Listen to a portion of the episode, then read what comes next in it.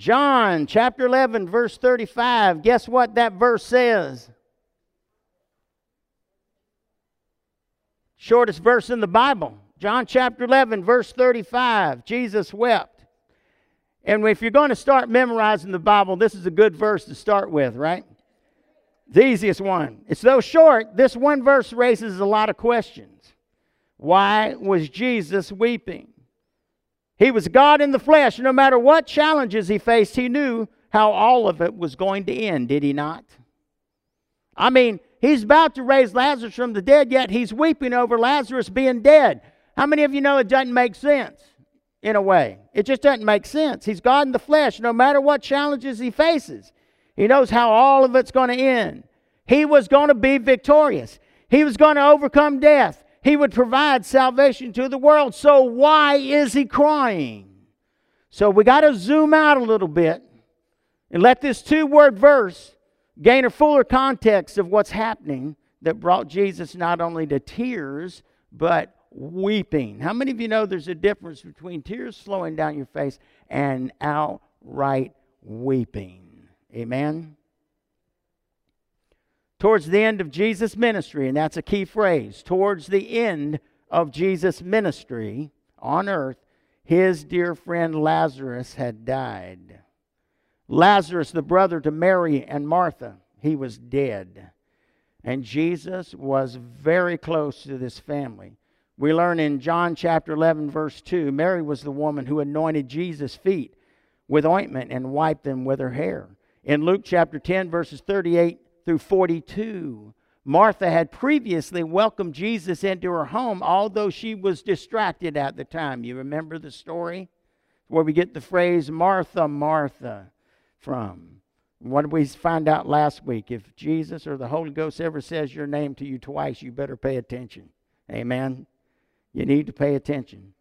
The sisters were very sorrowful at the passing of their brother, though early on, listen to the phrase, early on, they still had hope. They knew Jesus personally and knew of the miracles he could perform, healing the sick and giving sight to the blind. Surely he would raise their brother from the dead. Once word got to Jesus about Lazarus' death, the Bible tells us he waited two more days before he headed to Judea to see Mary, Martha, Mary, Martha, and to deal with Lazarus. As the days passed, put yourself in their shoes. As the days passed, the sisters lost hope. Jesus had not come soon enough. Have you ever felt that way? Jesus didn't come fast enough to meet my need. As their hope for their brother's resurrection faded, their grief grew more and more. Reality set in that their brother was gone and there was nothing anyone could do about it, not even Jesus. Once Jesus finally arrived, Martha, it says in John eleven, twenty-one, Martha said to Jesus, Lord, if you had been here, my brother would not have died. When Jesus met Mary, she came to the same conclusion. She's no different than Martha. Now when Mary came to where Jesus was and saw him, she fell at his feet, saying to him, Lord, if you had been here, my brother would not have died. In other words, this prayer is the one we pray, if you had just done things the way I expected you to do them. Lord, if you had been here, my brother would not have died. John eleven, thirty-two. At this point, people had gathered with Mary and Martha as they mourned the loss of their brother. When Jesus heard their words and saw the sadness of the people around him, the Bible tells us he became moved and he wept. The two-word verse highlights the fact that the writer wants us to pause here for a moment. This weeping was not something to gloss over or ignore. It was intentional and it was packed with meaning. So why the weeping here? Are three reasons why I believe that Jesus wept. Number one, Jesus wept for the pain of his friends. He saw the suffering of the people and the pain death causes. Jesus deeply cared about Mary and Martha and Lazarus, although he already knows this happened to glorify God and that in a few minutes Lazarus would return to them. He still felt their pain. He was empathetic to their loss. When you genuinely care about someone, when they hurt, you hurt. We're built that way. Jesus weeping here shows his true care and love for them. God never takes our pain lightly, even if he knows he will restore everything we've lost. Like a good father, he doesn't enjoy seeing us in pain any more than we enjoy seeing our own children suffering pain, even if he knows that pain will lead to a greater good. One of the greatest gifts we can give someone who is hurting is our presence and sharing in their suffering. There's a Swedish proverb that says, shared joy is double joy, shared sorrow is half sorrow. Jesus wanted to take on their pain, reminding us that no matter what hurts or pains we face in life, Jesus is right here with us. He's not afraid to meet us in our despair and our darkness. He's the first one to meet us in our valleys. Amen? Number two, Jesus wept for their lack of faith. The second reason Jesus wept was because they lacked faith. All those that were around him when he arrived. When Jesus first told his disciples they would head back to Judea, they reminded him that the last time he was in Judea, he almost was stoned to death. They were operating in fear and not faith. It says in John eleven, fourteen through sixteen, that they attempted to discourage Jesus. Then Jesus told them plainly, Lazarus has died, and for your sake I am glad that I was not there, so that you may believe. But let us go to him. So Thomas, called the twin, said to his fellow disciples, well, let us go, that we may die with him. Jesus intentionally waited to go to Lazarus to bring God glory once Lazarus was raised from the dead. Still, the disciples planned to go to Judea with Jesus to die with him, not to see Lazarus raised from the dead. As we've already read, once Jesus reached Judea, Mary and Martha warned Jesus that it's too late. You ever said that to Jesus? Lazarus had been dead for days. There's no way they believed he could come back to life.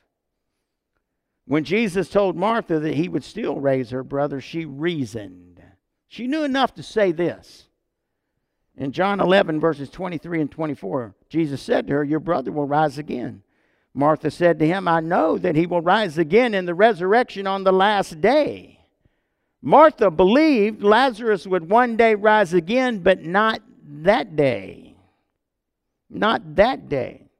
Jesus reminded her, John eleven, verses twenty-five through twenty-six. Jesus said to her, I am the resurrection and the life. Whoever believes in me, though he die, yet shall he live. And everyone who lives and believes in me shall never die. Do you believe this? He asked her.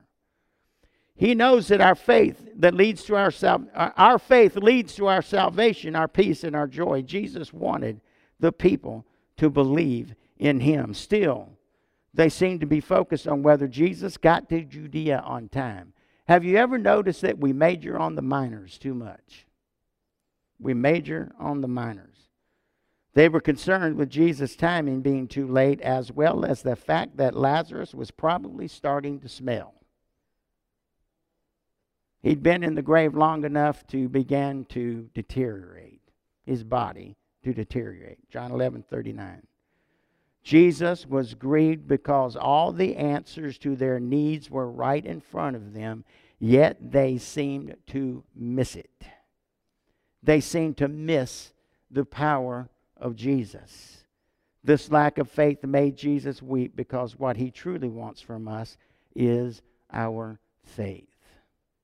Unconditional, unwavering faith that can't be watered down, destroyed, stopped.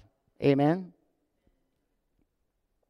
Hebrews eleven, six says, and without faith it is impossible to please him.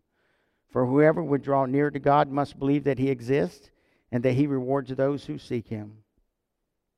There weren't many people who impressed Jesus. You remember that sermon we preached on that? There weren't many people who impressed Jesus. But the few who did all had one thing in common, a bold faith in him. Jesus wants us to believe in him, not to make himself feel better, but because he knows it's our faith that leads to our salvation, our peace, and our joy that we can only find in him. Third point. Here's where it gets Easterly. Third point is Jesus wept for his coming suffering.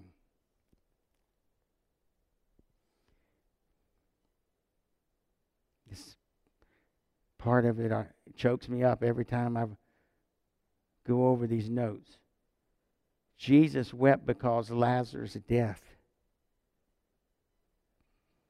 and resurrection reflected his own. Jesus knew within a short time he would die. He too would die and be placed in a tomb.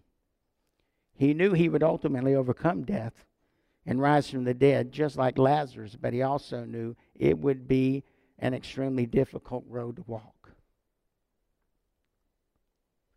Closer to his death, Jesus prayed in Mark chapter fourteen, verse thirty-six. And he said, Abba, Father, all things are possible for you. Remove this cup from me, yet not what I will, but what you will. He didn't want to die on the cross, but he did want to glorify his Father. We may sometimes weep in this fallen world, but in Jesus we have a greater hope. In Psalm one hundred twenty-six, verses five and six, it tells us, those who sow in tears shall reap with shouts of joy. He who goes out weeping, bearing the seed for sowing, shall come home with shouts of joy, bringing his sheaves with him. Jesus had to suffer. He had to endure the pain. He had to weep so that one day we don't have to. One last verse in closing. Revelation chapter twenty-one verse four encourages us in this hope. He, He will wipe away every tear from their eyes, and death shall be no more. And neither shall there be mourning, nor crying, nor pain any more, for the former things have passed away. Have you ever had a good cry, and then you felt better afterwards?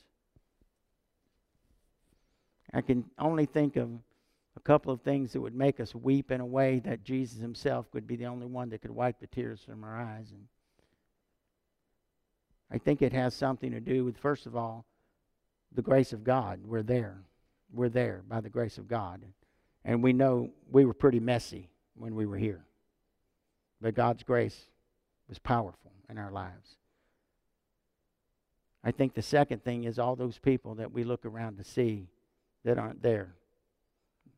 That's weeping. Amen?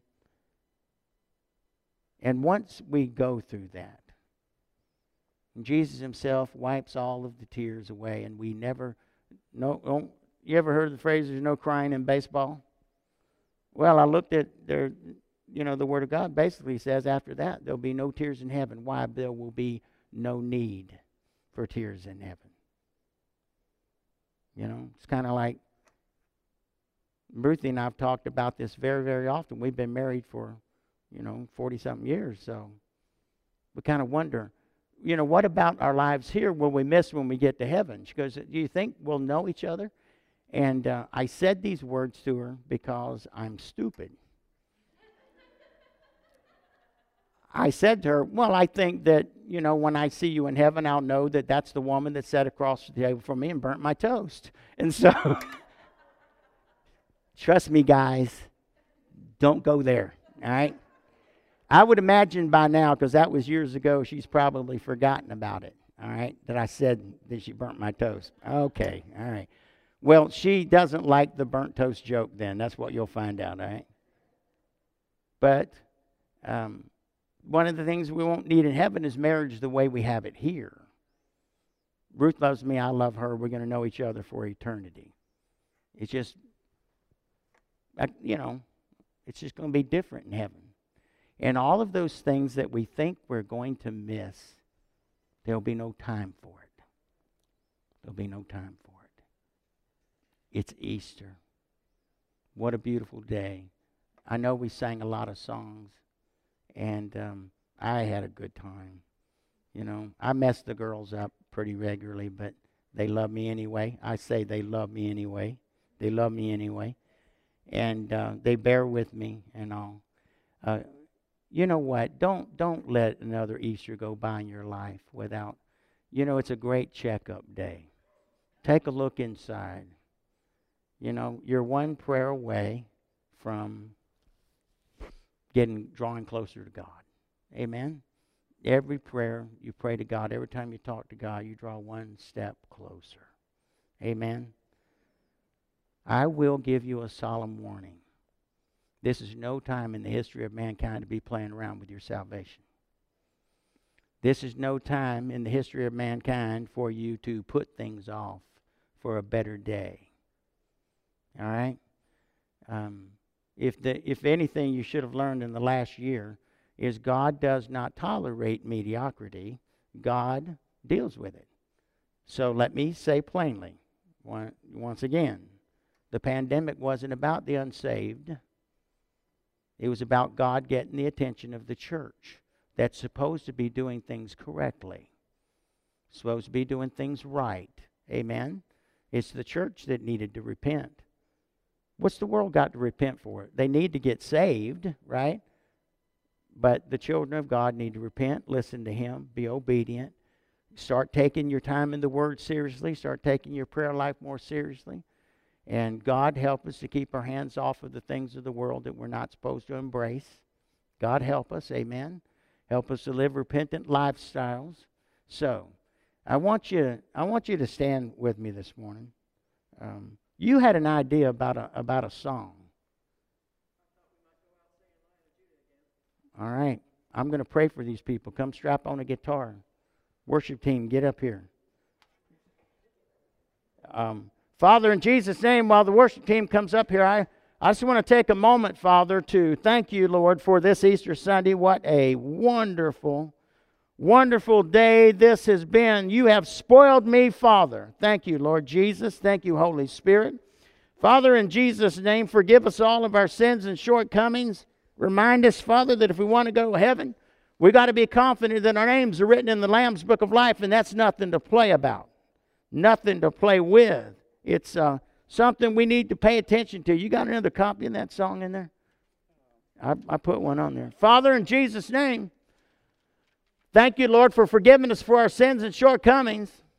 Thank you, Father, for reminding us that uh, it's important for us to reach out to you in prayer, and everyone that's here in the sound of my voice can make this prayer theirs just by reaching out to you. But what's important, Father, is what we do with the rest of this day, with the rest of next week, with the rest of this month, uh, with the rest of this year, with the rest of our lives. May we pay close attention, Father, to what you're leading and guiding us to do. In Jesus' mighty name, we pray and praise. And everybody said, amen. Amen. Fellowship together while we sing this song. If you want to kick up some feet, kick up some feet. Amen.